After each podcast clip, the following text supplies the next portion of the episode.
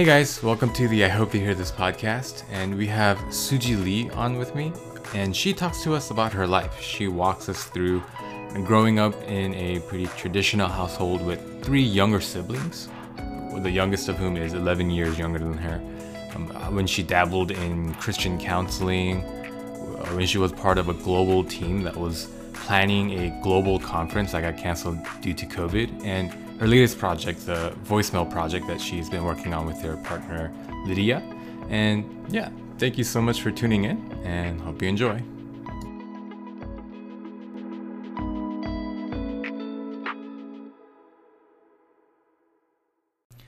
Hey guys, welcome to the I Hope They Hear This podcast, and we have another special guest with us today.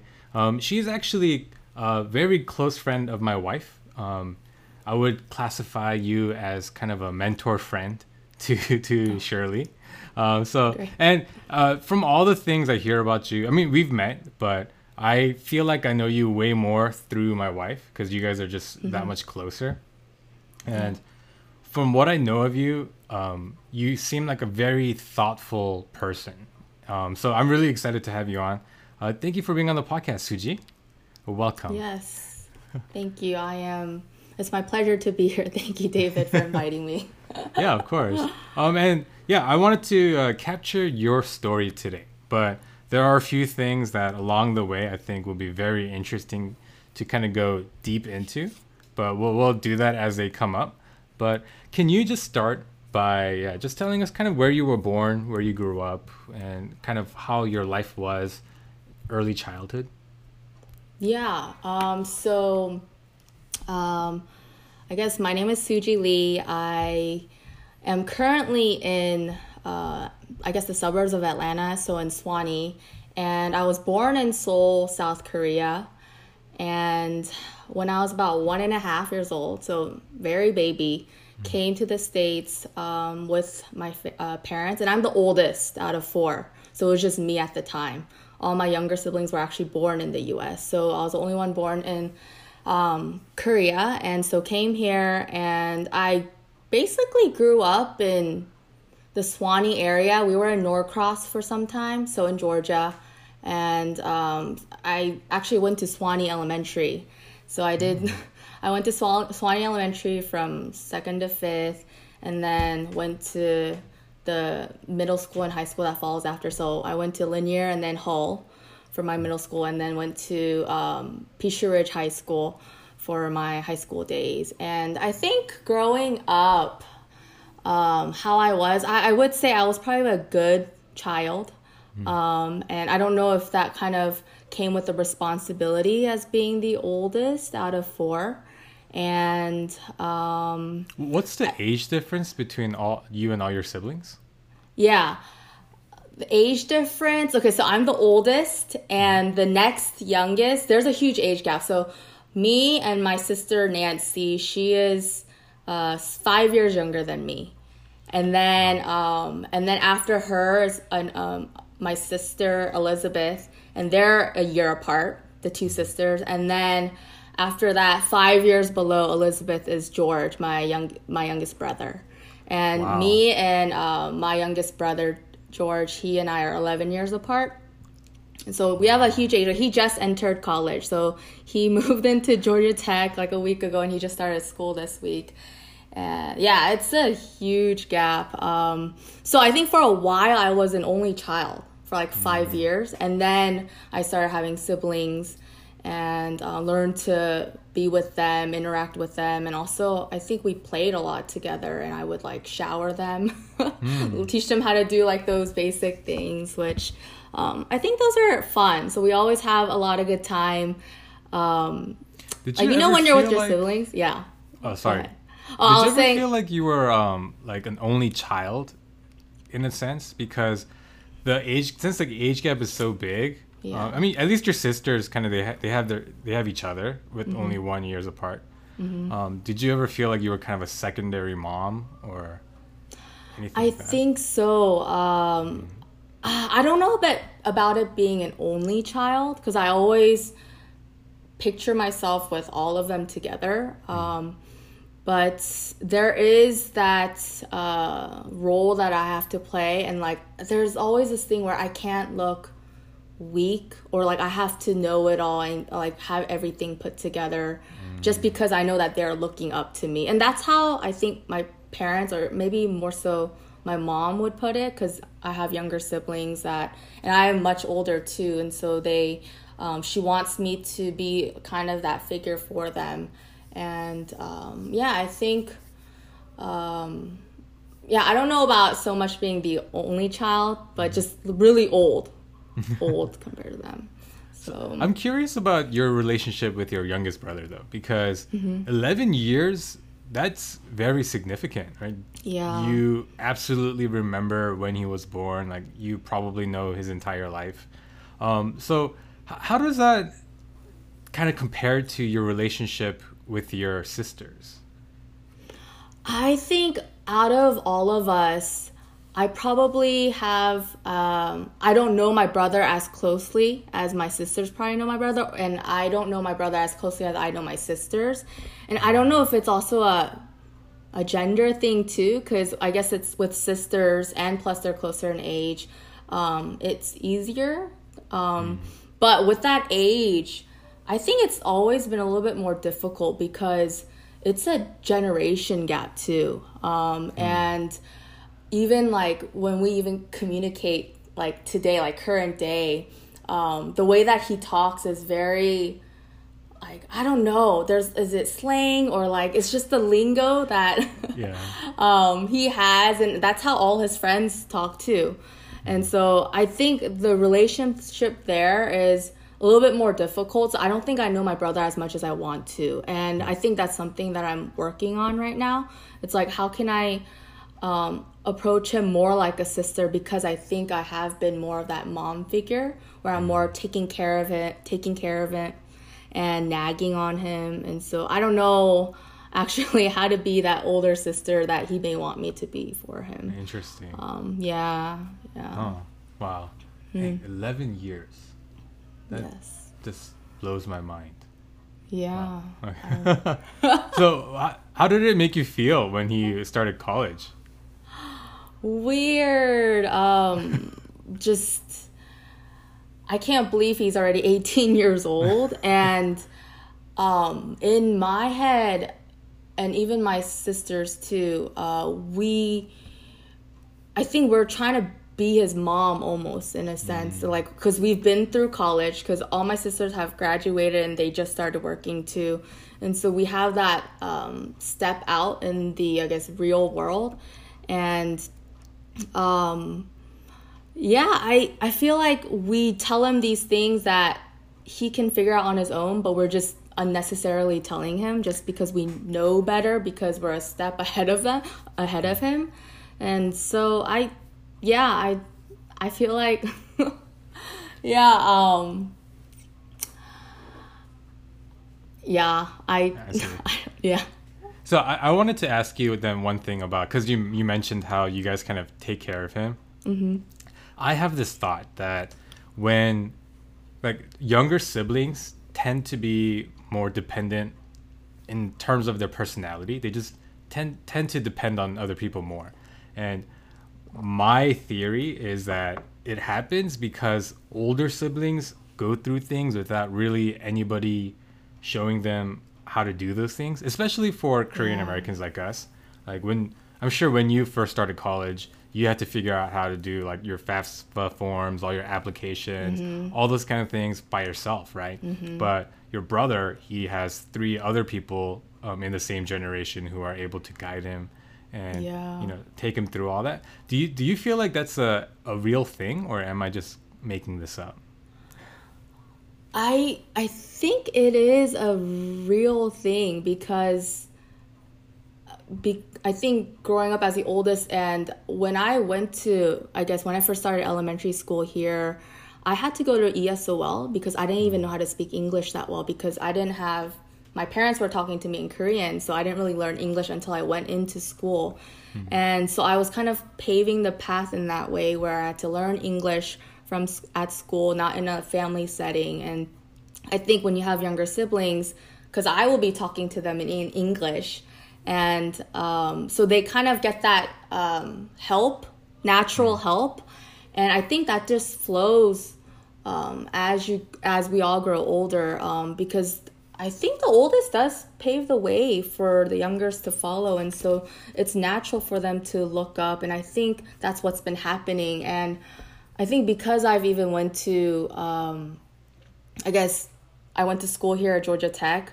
Mm-hmm. I think even that is very ideal for my younger siblings. So they've kind of followed me in the engineering path because that's what I studied in college. And so I have myself and then my sister who studied engineering and then my brother's now studying engineering. So they just followed that. And oh, wow. there isn't much of a variety. It's very yeah. like cookie cutter and they're just following me just like that. And I don't want I don't know if they're following me per se or if that's really what they're interested in. Mm-hmm. And yeah, I think it is a real thing. It uh, it just happens to look like that. That the younger ones in the family they can have the hope, help from the older ones, and I think it should be like that. I don't think mm. we should just throw them out there.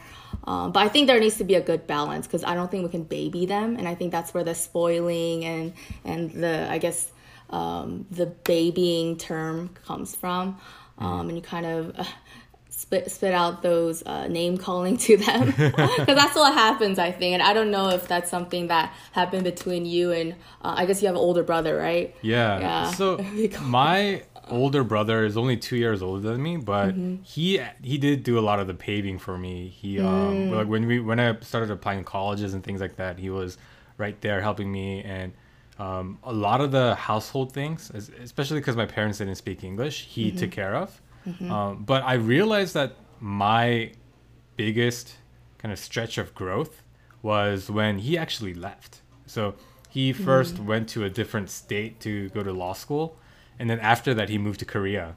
He's still in Korea now. He has a wife, he has kids, and all that. So oh. he's pretty much settled in Korea. But yeah. during that time, my parents could no longer, you know, rely on my brother, so they came mm-hmm. started coming to me, and that's when I started learning like simple life skills like mm. you know calling the telephone company like the cell phone company to like make changes or you know things like that like yeah. i never had to do that because my brother would always take care of it and yeah um and that that's experiencing that is what got me to start thinking about it you know it was like I was crippled because my brother was helping me so much. So is it like as as the older sibling, should we just let them be? I don't know. I guess I'm learning. No, that's so. But but that's that's an interesting thing too because I'm really grateful that my brother took mm-hmm. care of so many things. You know, I, and I think there might even be a little resentment mm. if he didn't do those things. Do you know what I mean? Mm, so okay. I, I think you're right that there there needs to be a fine balance yeah. But I think there also is uh, a releasing point. At, at one point mm. in one's life, I think you should kind of let go and say, well, you go in and try these things that have yeah. been done for you all these times. Yeah. Yeah. And, and one more thing, as the oldest too, if we let, like for example, if I let my brother make a phone call mm-hmm. to, I guess, the telephone company, I don't think I would trust him to do it right either. That's another thing. So yeah. we might as well just do it because we know how to do it and we've done it before. So there's that like trust issue there too. It's like, can I trust them? Can I trust them to get the best discount? Whatever, whatever. So mm. there's a lot of that too. yeah, it's it's it's a really interesting dynamic because even the parents, yeah, like they're like my parents, for example, their level of trust for me had to grow over time like mm. when my brother left initially, yeah, they were still calling him. Like he lived in Philly at the time, but they were still calling him to like say, "Can you take care of this? Take care of that?" Mm. Um, and it wasn't for a little bit. So like I think my parents even didn't have that trust in me, um, mm. and I'm sure my brother didn't either. But yeah, yeah. So you you were mentioning that um, all your sister studied engineering as well. You you studied in electrical engineering, right? Yeah, I studied electrical engineering, and then Nancy, my uh, sister right under me, she it, she studied civil engineering, okay. and then Elizabeth, um, she studied financial planning. So she studied, um, I guess, business. Mm-hmm. Um, and she went to UGA here. So we were all Okay. in Georgia too. So none of us did something crazy and went out of state or went out Mm-hmm. of the country. We were all just right down the street. Um, and then my brother, um, he's going into the chemical engineering direction. I don't know if that's going to Oh, wow. stick with him, but that's what he said he wanted to do in the recent days. So, yeah, that's eh, That's- surprising. Are you concerned at all about um, him being on campus with the pandemic going on? Yeah, so he was. We just had dinner together, um, um, and my mom went and picked him up. And this is what he said. He said, "I bet you in two weeks they're gonna send all the students back home." That's what he said. And so I don't think it's the safest environment, and even he he feels that. Um, and I think that one thing is just students. Um, I don't know how much students in general, and because you know, just like our country, we just have more of the individualistic mindset. So people choose to do what they want to do, and so I think there's a lot of that more so on campus with all the other students. And you have your friends that come from other, um, I guess, campuses or schools wherever they are, and a lot of guests. So I think there's there's just so many moving parts there. Um, so I don't think it's the best. Even how he feels, and even when he was home, he was trying to wear his mask to protect us. But you know how much can um, can that do, right? Yeah. Uh, so I, I, I, yeah, I think we all feel a little bit worried and just hesitant, um, Yeah. as the whole world is. So yeah, Yeah, it's tough. it is. It is. Yeah. So um yeah, th- let's getting back to your story. Um, you, is there anything you want to mention leading up to college that kind of defined your life, or any experiences that left an indelible mark? Uh, I think honestly, up until college, my life was just very neutral. Um, I think if anything, it's just a studious person all throughout. Um, just very like a good child, you would say. Um, uh, good relationship with teachers, and if I need help, I would always go early. Um, so I, I, mean, there were probably like a couple huge, um, I guess, points in my life that left like a mark in those years. But I think more of the um, events, um, turning point events happened later on, college, post college, and especially with my faith too. That kind of grew in the college, post college days. Because I think if I think about it now, maybe I had taken academics as like my main thing. And so I only focused on that. And I think through hindsight, if I look at it, maybe that was something that I idolized at the time. But as I went into college and I had my moments there, I realized like, whoa, that's I depended on my grades, you know, things like that. So um, I think yeah, up until college, it was just a very just stable, stable years. Yeah. And then college hit, and then you're just kind of exposed to something completely new, new friends, new environment, and then going, moving out of college and going into the workplace. Um, yeah, just a lot of variability all over. So, I don't, yeah. So, what do you think was the sparking, like, what's the word I'm looking for? Genesis for uh, your realization into realizing, oh, academics was something that was this big in my life. Like, what sparked that? Yeah. Um, so with um, maybe David, you're familiar with this too. Um, co-oping in college. So co-oping is when you do. Uh, it's kind of like an internship, but you alternate from going to school to work, school to work. You do that three times. So three semesters you're at the same workplace. And so I started co-oping my sophomore year, second semester, and I was living at home because I came back home to work and that's when I that's when that turning point hit because I wasn't at school doing school studying. I was actually for the first time working away from studying and I had more free time. And so I think I didn't know what to do with that free time. I was like, what do I do with my free time? Um, and I just remember because I was um, a member of um, church um, Evergreen Church, Evergreen Presbyterian Church. I was going back then, and I think because I had so much time to myself, there was more time spent with church members, um, and just being at church, and even with serving too. And I think that is when I believe for the first time I out of my own will opened up the Bible at home. I think for a really long time I just attended service, mm. received the message, we did Bible study at church, but then for the first time out of my own will, on my own, I was I was sitting down and I opened up the Bible to read for myself for the first time. And it's because I had the time to do that.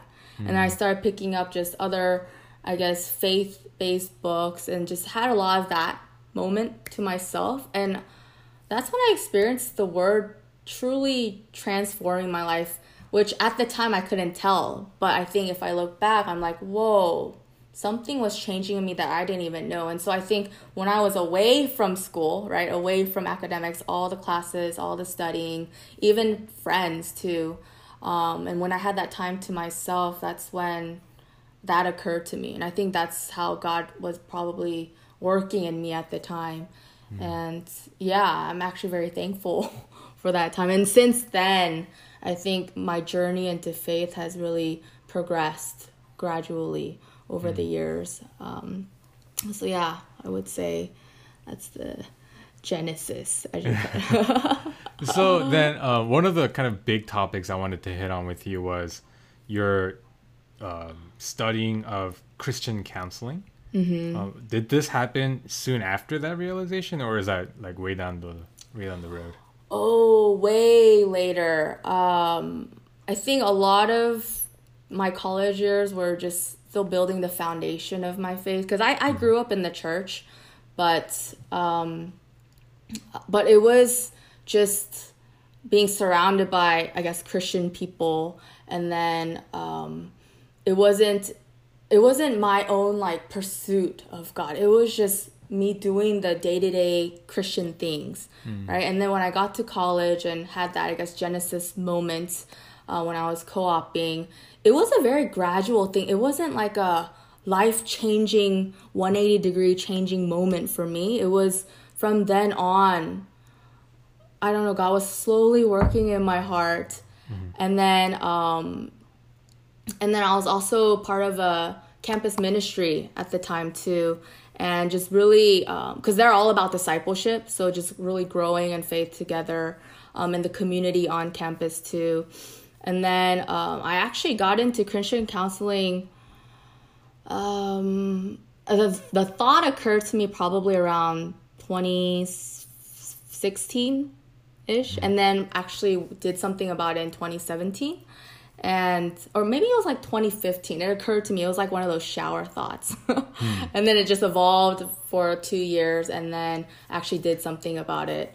So um, what did that first initial thought look like? Was it just oh hey christian counseling or like what, what was it that oh it was more like it wasn't christian counseling at all it was more like uh, therapy or like psychology. It started as more of a, a, a general and a broad and maybe secular, maybe I can say. Mm-hmm. Um, I didn't even put the Christian part until way later. That came um, afterwards, but it was just like a moment. I was just taking a shower and I was like, oh my goodness, I am very interested in just how people think and um, how maybe even how the brain works Hmm. um, and um, just the behaviors, human behaviors, and just that psychology realm. And that I think it just, I was interested in those things, and then it came out to be like, oh, maybe I could pursue something like psychology. Maybe mm. try um, attempting that um, career pathway because at this point I was in my um, I was in engineering. I was um, in the workplace. That's what I was doing. Um, and so for me to take that shift would be, it'd be like a pivot, a huge pivot. Right. So it just birthed like that. It was just a thought. It didn't go anywhere. I just kind of wrote it down in my journal and be like, oh, I had this thought. And I mm. just kind of thought through, I wrote down um, the thinking process, um, which was just basically, oh, this is what I'm interested in, mm-hmm. and this field seems to match up to that. You know, just very logical, putting it mm-hmm. together, connecting the dots, and then I think um, when I have those thoughts, you tend to talk about it with people. You right. share it, and then um, people give their feedback, what they think on it, and be like, "Hey, have you thought of this?" You know, and I think, I think even I don't know about earlier on, but at least in the maybe college days, I've had those. I had people tell me like, "Have you ever considered counseling?" Hmm. I don't. I think it has to do with um, maybe my curiosity and the way that I ask questions. I don't know. Um, but people have shared things like that, and I've brushed it for a while. I was mm-hmm. like, okay, cool. Um, but just moved on. But I think it was kind of coming a rely, uh, reality later on. And I was like, oh, why haven't I considered that? If people are telling me that this is something that I could be good at, then why didn't I think about it more? And so those thoughts started coming back too.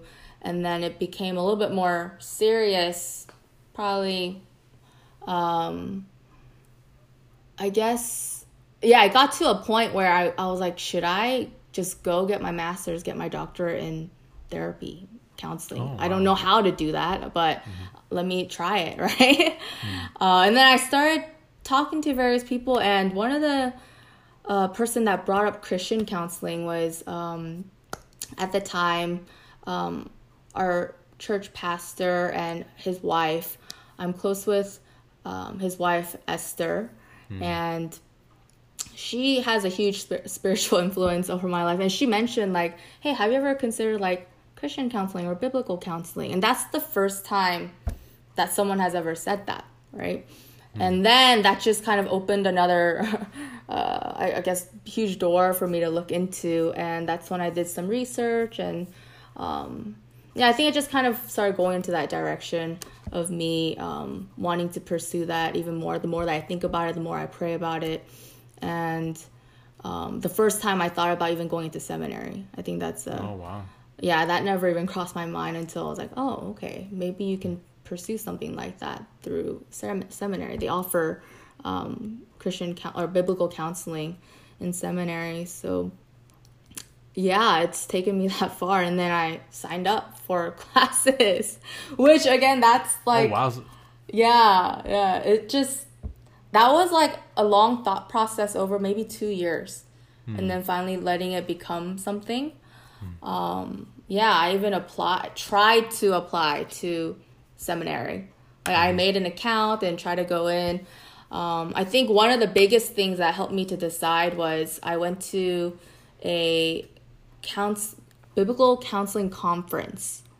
I think that helped because that kind of tells you um, because the types of people that come to see mm-hmm. if I um, I guess I if I fit fit well within that um, crowd of people because it's not like a huge passion conference. It's mm-hmm. not like very um, um, like f- full of lights and you know just big and loud. It's none of that. It's just hymns and very um, like quiet. And you can tell all the people that are there are like counselors themselves, or they just have that very like um, listening spirit. I couldn't explain it, but I just felt kind of right at that level. Uh-huh. Um, and also, you know how I was saying growing up, I was just very neutral and just mm. kind of like, I don't know if it's reserved, but just just there's just the slow paced rhythm and that's what i felt at that conference. And i think that was a, another step like a big step into like okay maybe this is something that i really want to get into. Hmm. um, and then months down i was able to just sign up for some classes. Nothing nothing like a degree or anything just a few classes and you could get like a certification just of completion. Not mm-hmm. that it's gonna allow me to actually counsel someone. Right. Um, yeah, officially. So. So yeah. then, let me ask: What is the difference between like Christian counseling mm-hmm. and, I guess, secular counseling? Is is there a big difference between the two? I guess the big difference is well, I'm not I'm not I, I don't know if I can even answer that correctly, okay. but what I think is Christian counseling, we point always back to the truth. So Jesus is always central. But I think with secular counseling, there's a lot of the self, it's very like self help ish. Um, mm. And I, I don't actually know much about secular counseling or secular um, therapy or um, psychology or any of that. But at least with biblical counseling, it's more related to like discipleship and mm. like healing of the heart, things like that. So. So how many did you end up getting the certificate or did yeah I so initially I planned to. Mm-hmm. so I, I wrote out my schedule um, how many I need to take to complete the certification. Um, but as I was taking classes because I thought I would be taking two classes back to back every semester for like two years right? Yeah. But I think that was my ambitious heart and uh, when I was taking them, I think God was pretty, I think He just showed me a lot of things and it brought out back my, remember my academicness? that part so i think he mm-hmm. had to like take me back and like break that down again it's like the point of it is not to hurry up and finish these classes as soon as you can that's not the point. and so what i've come to conclude is just take it step by step mm. um, and so i haven't completed cert- the certification. It's five classes. I've taken four, but how that's been happening was um, just every semester I would pray like God, like, do you want me to take another course the following semester? So it's just walking with Him in it. So it wasn't like a goal I set and I chased after it, but just walking with Him like if there are other things that he wanted me to prioritize, then I would put that aside and focus on other things. And yeah, it wasn't about getting it done as soon as possible. And I had to learn that because doing school and full time job is so hard. I remember the first sure. semester, I like, I had no life. I just studied totally different from engineering. It's like all reading and like processing and reflecting on what you're reading and then you have to write. There's a lot of writing mm. which is very different from any engineering course any mathematical course that i took in college. So yeah. Um, yeah i felt really judged because you get judged on your thoughts and your reflection right? And then at right. school it was more of a right or wrong thing. So uh, yeah that was hard too. Every time i received a grade it's like reflection of like it was actually like what I my thoughts. Like I was, I felt like I was getting judged. So I think that was one thing I had to learn too. Gotcha. So yeah. Oh, so you're actually still in in the middle of it. Right now, no. Um, the last class that I took was um a last so 2019 spring was the last time I took a class. Okay. Yeah, and then I had thoughts of it taking it this year, but um, a lot of things happened this year, so I think it didn't. I didn't um, take the f- last class. Gotcha. And the last class is more of a practical thing too, where hmm. you practice it in the church, in the context of a church. Um, hmm. I don't know what that actually looks like. I haven't taken it, but it was a two credit class compared to a three, so more of the application part of it. Um, gotcha yeah, so I'm not taking one right now. do you feel like um, in the courses that you've already taken, do you feel like they've equipped you to, I don't know, be a better discipler or anything like that? Like, do you find use in in the knowledge that you've gained from these classes? Um, you know, I think I first delved into these classes so that I could like to i guess to learn right? To mm-hmm. gain knowledge and um, what is biblical counseling that kind of stuff. But i think through these classes more than me learning to try to help and counsel others i think it was more for god to counsel my own heart. And i think wow. um and I say this because, again, going back to my academics and the way that I was brought up, I think this was the way that probably God knew me best that He can, um, I guess, pull and and um, bring out the things in my heart that He wanted to deal with. And mm. um, so, for I think more than it being a help for others, it was for me to receive the help and the counsel that I needed. And God was using these courses to do that, which is very strange. But even when we're doing like projects, it would be like Sin and Grace Project or something like that. Hmm. And then you would pick um, something in your life and you would have to really pray through it. You would be reflect, you know, there, there's so many steps to it. And so it was more of counseling myself, but it makes sense because you have to be helped to uh, in order to help others. And I think that's a big part of counseling too. Like if you yourself haven't received help, then how can you help other people around you? Right.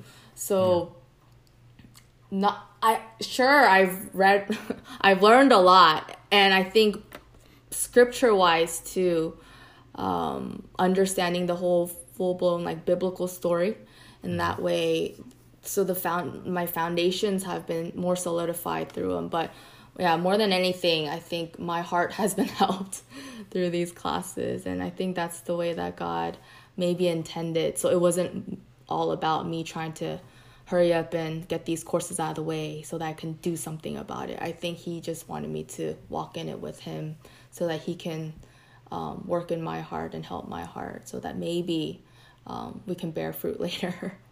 Gotcha. So, yeah. Wow. So then, in, in the last however many years, it's kind of a sporadic. Whenever you feel God leading you to take classes, you take yeah. classes. Yeah. So um, then, uh, where does the the BAM stuff fit in? Because that's another topic mm. I wanted to talk hmm. about. Hmm. Okay.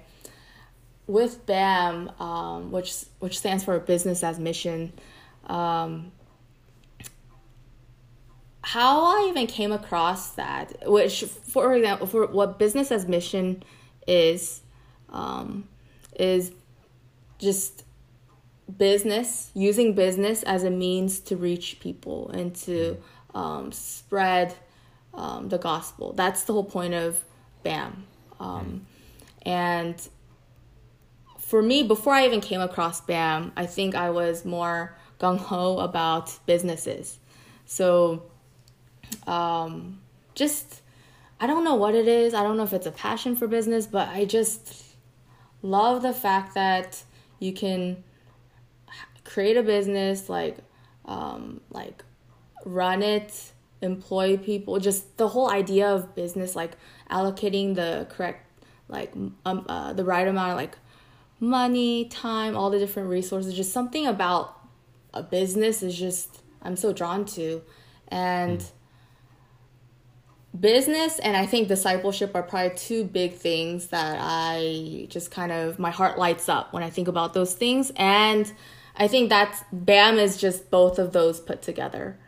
And so it was honestly just a simple Google search for me because I like to just online um, just surf the web mm-hmm. and just discipleship business just click around you know and i came across bam business as mission i was like what is this and apparently it's been around for a while and I think people do know about it if I bring it up to people here and there. And so it's it's out there and it was just like a moment of discovery for me. I was like, "Oh my goodness." Hmm. Like something already exists out there and my heart is totally for this the vision of this um, organization and it just felt like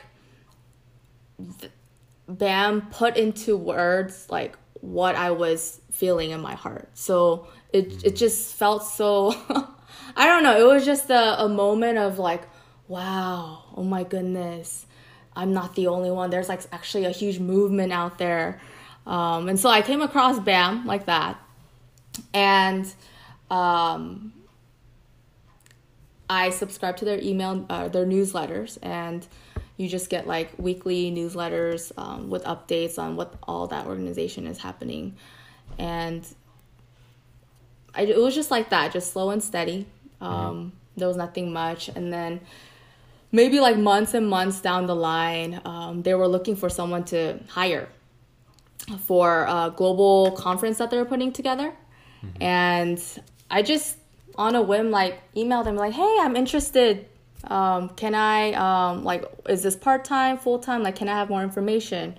And I just threw it out there and then long story short, it just happened to work out, and I just ended up becoming their event registrar for this global conference that they're going to put together. Wow. Um, and so that just, I don't know if how that happened really. Um, I maybe it was just a little bit of God's favor there. Um, mm. But it just happened so um, I, I, naturally. I didn't. So, uh, it's not forced. It just happened to was come there away. like a yeah. interview process or anything like that? Not really. They asked for my resume. I sent them my mm. resume. Um, and there was some emails back and forth. Maybe over a span of like three months, um, they said, "Oh, I think the big thing is is they're asking about a stipend, um, mm. whether um, you would need to be paid or not." And I said, to be honest, I don't want, I don't need to be paid. I'm actually more interested about this organization that I think that's that's my um, whole purpose of just wanting to work with um, work with you guys. And so I think that helped a lot. Mm. and yeah they just brought me on board and I I don't think it was an interview. It was just like asking some questions to see um, like where um, I guess my schedule. So it wasn't an interview. It was like they they I guess offered me in a sense and then we had a conversation afterwards and then it happened to work out and then um, yeah that's how it began and we signed a, some sort of like a year contract or something. Hmm. um, uh, it's it- called pro bono work. Yeah so like a more of a voluntary type of work. Yeah. So when did when was when did that happen? Like when you like signed the contract when was that? Um so if I so to put some dates to make mm-hmm. it more clear, let's say like January was when I on a whim just emailed them um, mm-hmm. and applied, and then maybe like March was the offer, and then maybe mm-hmm. the contract came sometime like end of April to May. Yeah, gotcha. so it happened what five months. So it wasn't a quick thing. It was extended for five. Yeah, I guess this was like five months long. Um, Wait, so, so it happened January of this year? January of 2019. And so gotcha. the global conference was supposed to be in March 2020, which got postponed to next year. So I never got to go. Oh, man. Um, yeah, that was quite a big bummer. And it was a large decision because we already had 400 plus people already registered and paid, wow. right? And so, as the event registrar, like you have all these funds on you, and people are asking for refunds now and canceling. And so, we've had like a hundred or so people cancel. So, there was a lot of that. Um, mm. But yeah, it was it was very sad. I really was looking forward to meeting the team members because we're a mm. global team. People are everywhere. Um, and oh, the global conference is supposed to be in Thailand too. And so oh. the ticket was already booked and everything. So I had to go in and cancel that. So there was a lot of administrative tasks and things needed yeah. to be done to help with that. So um, and this is something that you did on top of your day job, right? Like you didn't have to quit your full time job, right? Yeah, yeah. Um, and I did tell them if if I need to prioritize my work or if there's overlapping things, then I will need to focus on work and they were totally understanding of that and they would mm. want me to do that so they were well aware and i think most of us um, on this team the core team they had full-time jobs or gotcha. they were in full-time ministry or some vocational ministry type um, work Gotcha. So, so mm-hmm. business as a mission, um, mm-hmm. the idea of that, the abstract idea of that, I understand. But the organization, mm-hmm. like, what is it that that you guys do? Mm. That's a very good question. Um, so I I'm okay, so I, business as mission is it's a subset. I don't know if that's the right word under YWAM. So it's actually okay. YWAM is the bigger umbrella, and then mm-hmm. underneath there is a business as mission sector, um, and so it's under that. And um, and I think with YWAM, it's a big missions organization. And so yeah. Business as Missions is also very missions oriented. But I think the part that makes it different is the business aspect. And so even with this global conference, there will be people from all over the world um, who own kingdom businesses, who have whatever that business may be. It could be mm-hmm. anything from, I don't know, selling coffee to owning some sort of a consulting firm. I don't know. It could be, it could look in so many different ways, but um, what this goal i don't i can't really say much into the actual business as missions organization but i can speak more into the global conference because that's where i was helping um, mm-hmm. out but it's like that conference the point of that was to resource all the people who are bam practitioners per se and mm-hmm. And it's for everyone really it could be for pastors it could be for um, any leaders, business leaders. Um, the background is very, even students to um, educators to. Um, so it was a place where we can all come and be resourced and just be empowered and probably have a lot of speakers that come and talk about, um, I guess, them them they themselves as BAM practitioners so i can't really speak much into the details of it because i wasn't there and i was hoping to learn more about that as i was at the conference right. and um yeah and so that was one of the reasons i was like man i wish i had gone because just like when i went to the um, counseling conference like you were able to feel it out to see yeah. if like was is counseling something that i want to try or get into. I want to do the same with BAM too. Like, man, is this something that God placed in my heart or is it just a fleeting desire, right? And so I wanted to kind of test it out, but um, that couldn't happen. So quite a while. And I couldn't meet my team either. So I have yeah. it was all like virtual meetings. Uh, so wanted to meet them in person and greet them, but didn't get to do that. So okay. Do you did it is it rescheduled for a different time or is it just mm-hmm. canceled for now? It's it was it is rescheduled for next I think it's next April 2020. Okay. Uh 2021. Um and I don't know about it anymore. I mm. actually um so they went through this process where they check in with each of the core team members to see if they were on board for the next year because that wasn't part of the contract. And right. actually, um, the decision that I had made was um, to not to continue. Mm-hmm. Um, and so, but I think the rest of the team are most of the rest of the team are still continuing, and it was on track for 2021. But I don't know anymore because everything is very uncertain. And because this is a global thing, people are coming from everywhere, mm. um, all around the world. So I, I, think it just makes it really difficult right now. But yeah, I don't so know. your decision not to continue was that just because of the uncertainty? Was it because of the pandemic or? Mm, no, uh, it was it was a really hard decision, and what it came down to was um, just the I felt like because this was such a big thing and a global thing, um, mm. and I think the one way that God used this time when I was working together with them and serving alongside them was God really opened up my eyes, like the whole world to the whole world. Like there was a mm. big worldview and like a global mindset which I hadn't seen before.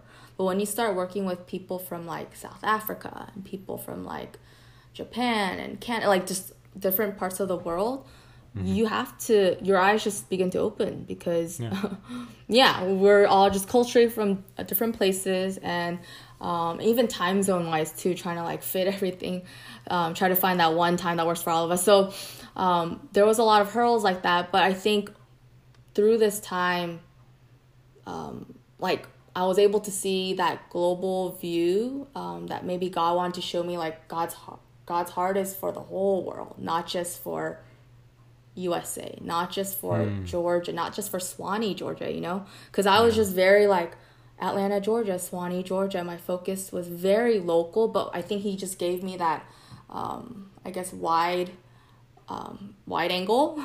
Mm-hmm. And, but I think that year was when God helped me to um, opened my eyes up.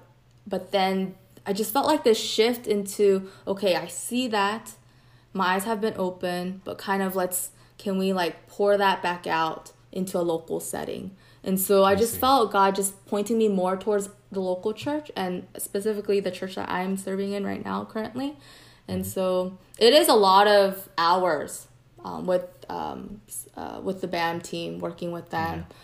And um, I think he just wanted me to direct that to uh, different in a different way, and that that is why. And it was it was hard. It was it felt almost like a breakup actually i had to come to terms with like oh you know and so something happened in my heart where i had to let let, let it go right because mm. i didn't get to finish it like i thought i would and i had to kind of stop midway and i was like that's not fair but maybe maybe it is not the time this time maybe the time will come another time so i just kind of let that up to god so, gotcha. yeah. do, do, you still feel in your heart um, kind of a desire to go into business and like kingdom business and things like that? Yes, that is still big, and uh, I think there's a lot of influence from my dad too, because he's a business owner.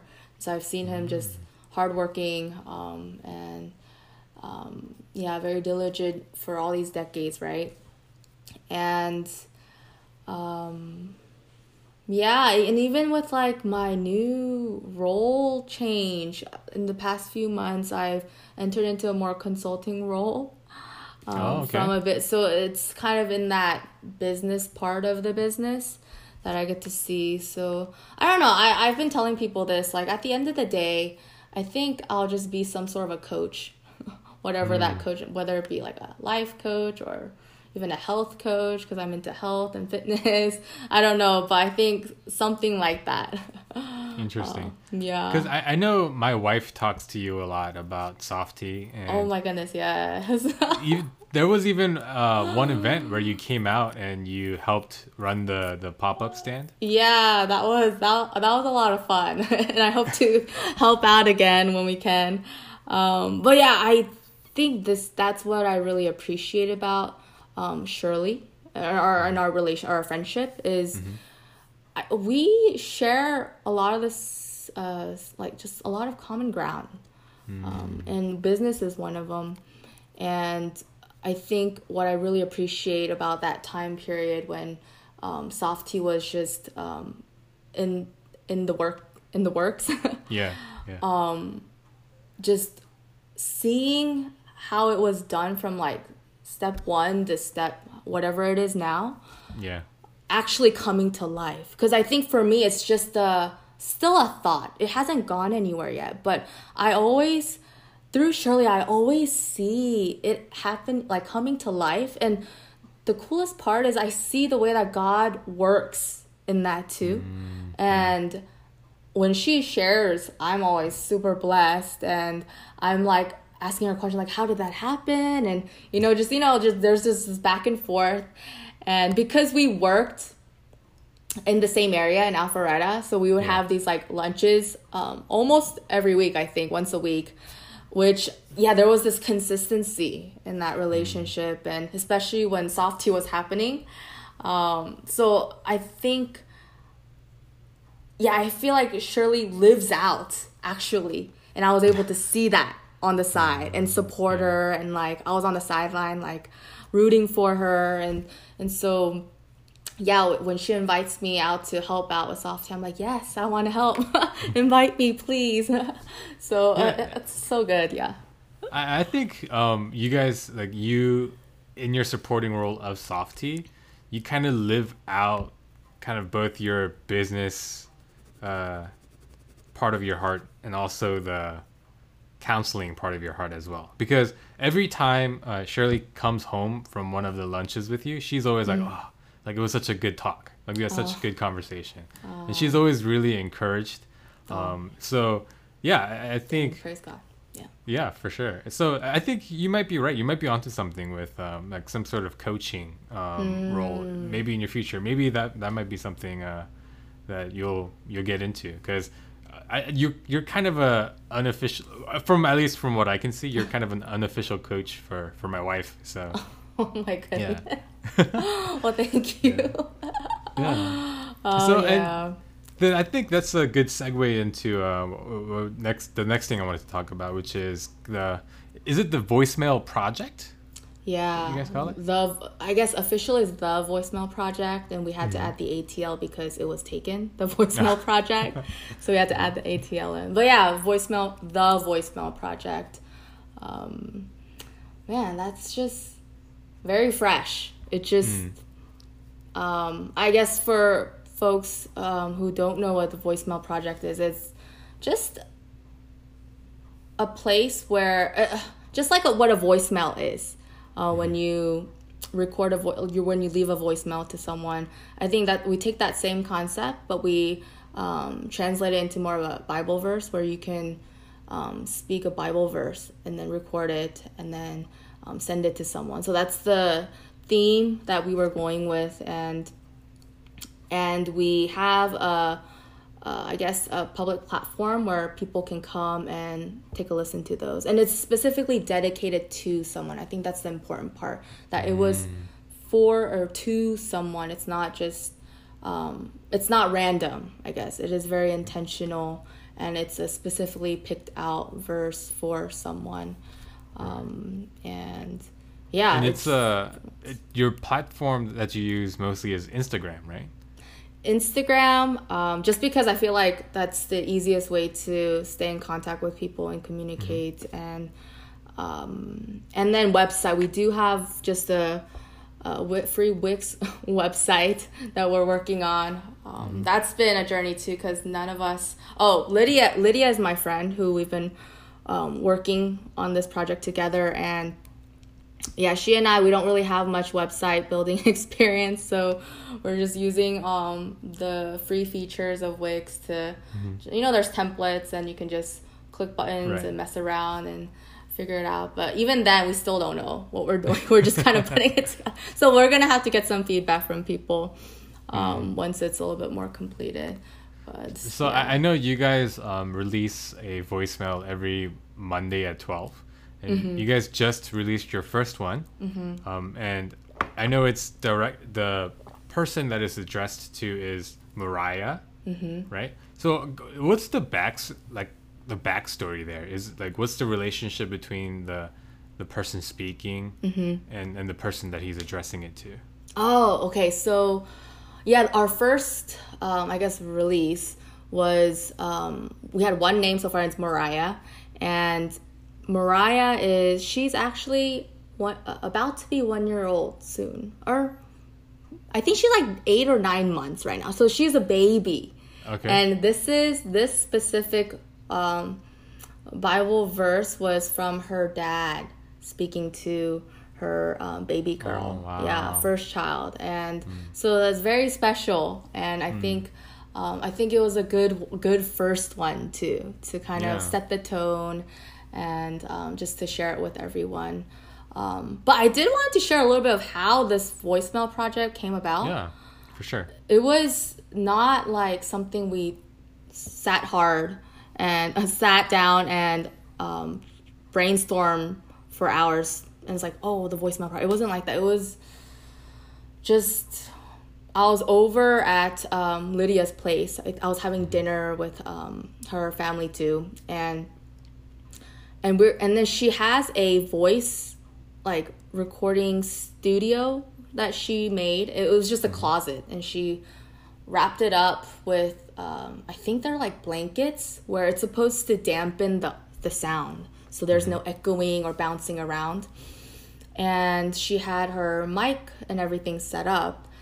She's into voiceover. My friend lydia she is into voiceover. She actually took a class or two on voiceover and she was just showing me how to do it. So we were just playing around for fun.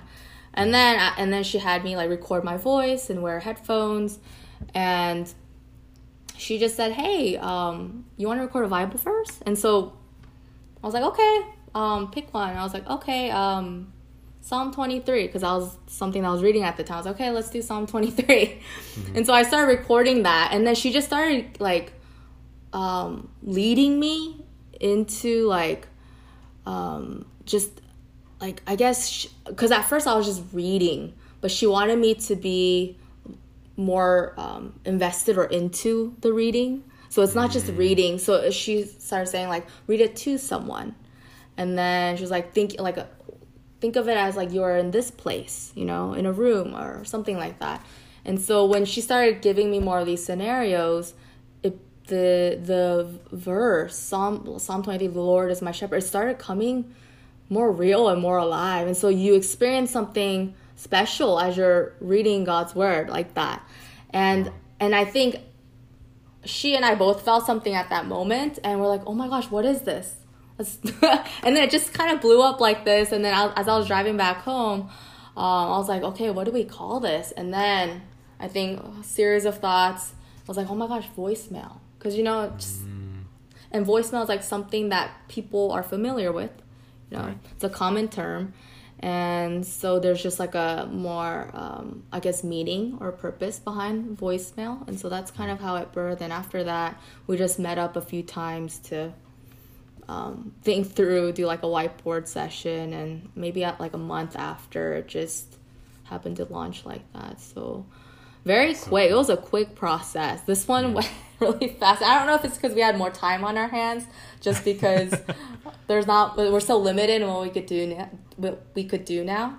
Yeah. So yeah, we spent some hours together, and it is what it is now. Um, so every day, every Monday at twelve p.m., like you said.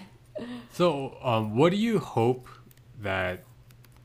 So, what is the if you had to state the purpose of voicemail? Mm-hmm. What would the purpose be? Is it to inspire? Is it to oh, encourage? Mm. It's I think it's um, there's it's a two part thing. It's first the person who is um, sending or the person who is recording the voicemail mm-hmm. that they would our hope is that they would experience some intimacy with God's word as they were recording. Mm-hmm. And then on the receiving end, yeah, that they would be in, um, encouraged, that they would feel empowered and strengthened. So yeah, there's the encouragement aspect. So both ways for the person who is sending and receiving. It's a two twofold thing. Gotcha. And so these recordings, do you just kind of reach out to people to like how does mm. that process work or do people reach out to you? Yeah. So in the early, like currently right now we are reaching out to people, mm-hmm. but with the uh, website there's going to be a form where you can fill out if you wish to do so.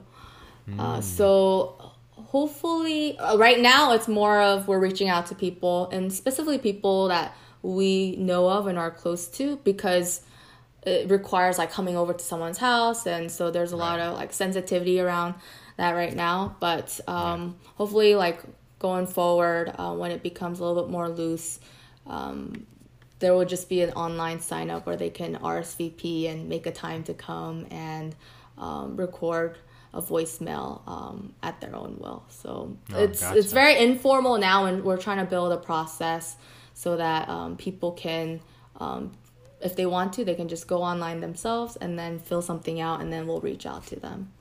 Gotcha. I see. Cool. Mm-hmm. So the Instagram handle is the voicemail project dot atl right without the dot oh without the dot yeah. okay the voicemail project atl yeah um, do you have a URL for the website yet, or are you still? No, we are working on that, and mm. um, we will probably have some sort of a video to explain that as well, and we're we're working on that. yeah, gotcha, yeah. gotcha. Yeah, and by the way, on the um, Instagram page, mm-hmm. there is already kind of an introductory video of you and Lydia explaining what the voicemail project mm-hmm. is. Mm-hmm. So, guys, um, if you guys are if this has piqued your curiosity, you guys should definitely go and, and, check it out. Yeah. So is the is the plan to just kind of keep keep it going weekly for as you know as long as you guys can, or do you guys have like a end date that you're thinking about, or? No end date. It's it's open ended. Um, we don't have a goal for this. We're not mm. trying to monetize it or anything. Um, we haven't really put much. We haven't put much money into any just building. It's just all on a free platform. Mm-hmm. Um, so we don't know where this is headed. Uh, I think it's just a fun way to um, inspire and encourage our community for now. And if it does um, go big, or if, if if it becomes more, if people start sharing, and again, these names they can be shared to other people with the name Moriah, for example. Right. So there is no goal that we've set. We are just riding the wave right now. And if God wants to fully bless it, then yes, we will take on that. Um, But if not, then we're okay if it just kind of remains within our community right here. Yeah. Yeah. So, like one of the things that I didn't know about the voicemail project um, mm-hmm. before we I talked to you is the aspect of kind of being in a different headspace in reading God's word and mm-hmm. kind of experiencing it, even if it's a verse that you might already know, mm-hmm. experiencing it in a new and fresh way. And I think that that part is really cool. That's hmm. Yeah, I think Yeah. That's And that very interesting. Yeah, and even for as we are guiding the person who is recording cuz we are it's not just the one take. I think there's like 5 to 7 takes and each Mm-hmm. take feels different because there's another Mm. element added to it and so I think that's something that the person who is recording and then the person who is guiding that person uh, will experience together as they're doing that. Um, so. It's it's quite a moment, I think. Yeah. Doesn't take too long, but yeah, there's something that goes on there. And I'm sure it was really special for uh, your first, I guess, guest or your first sender, Mm-hmm. um, being able to read out that passage for his daughter. Mm-hmm. I think As a- so. As a relatively new father myself, that Yeah. even just that thought makes me emotional. Yeah. I mean, maybe um, when in time that we can have you and Shirley come over Oh yeah, and um, do something too. That'd be great. Yeah. yeah, awesome. Mm-hmm. Well, um, yeah, we're we're just at the hour mark. Um, is there anything that that we missed or that you wanted to talk about that we didn't get to? I don't think so. I, I honestly don't know what we just talked about. I was just going with um, whatever um, David was, what, whatever you were um, a- asking me, and I think it helped. I think in the, in the beginning I was a little bit nervous, so I think I was a little bit rambling. But I think towards the end I was like able to relax, so a lot more calmer now. But um, yeah, this Good. was this was so good. Thank you, David. Awesome, awesome, awesome. So th- no, I mean, thank you for sharing your story because I, I think one of the big take takeaways that we can get from your story is um, just because the word that Shirley uses to describe you is very chill, very kind of go with the flow, very chill. No Uh, way. but I'm realizing that you even apply that to your relationship with God. Like you, like you are open to receiving His correction, course correction, and you're open to going with the flow that God sets sets before you. So I think that's something that's um, a challenge for a lot of people, me included. Um, it's it's not always easy to take your hands off the steering wheel, right? To Yeah. allow God to, because one one of the things that shocked me was when you said that you just pray every at the beginning of every semester for your Christian counseling Mm. courses Mm-hmm. to see whether or not you would do it. I don't like that would be very difficult for me. It would Oh give me goodness. anxiety yeah. to not have control over my schedule like that. yeah. Um, but but I think that's um, yeah that's a really good takeaway um, for me personally at least. Yeah. I mean, thank you. I think when I am just thinking back in my life, because you don't, I feel like I'm being reminded, and you don't really do that often, right? You're just kind of looking at present day or future. But when you think back and see all the different things that you've walked through, all the different um, life things that occurred along the way, um, you see and realize more of his footprints all over.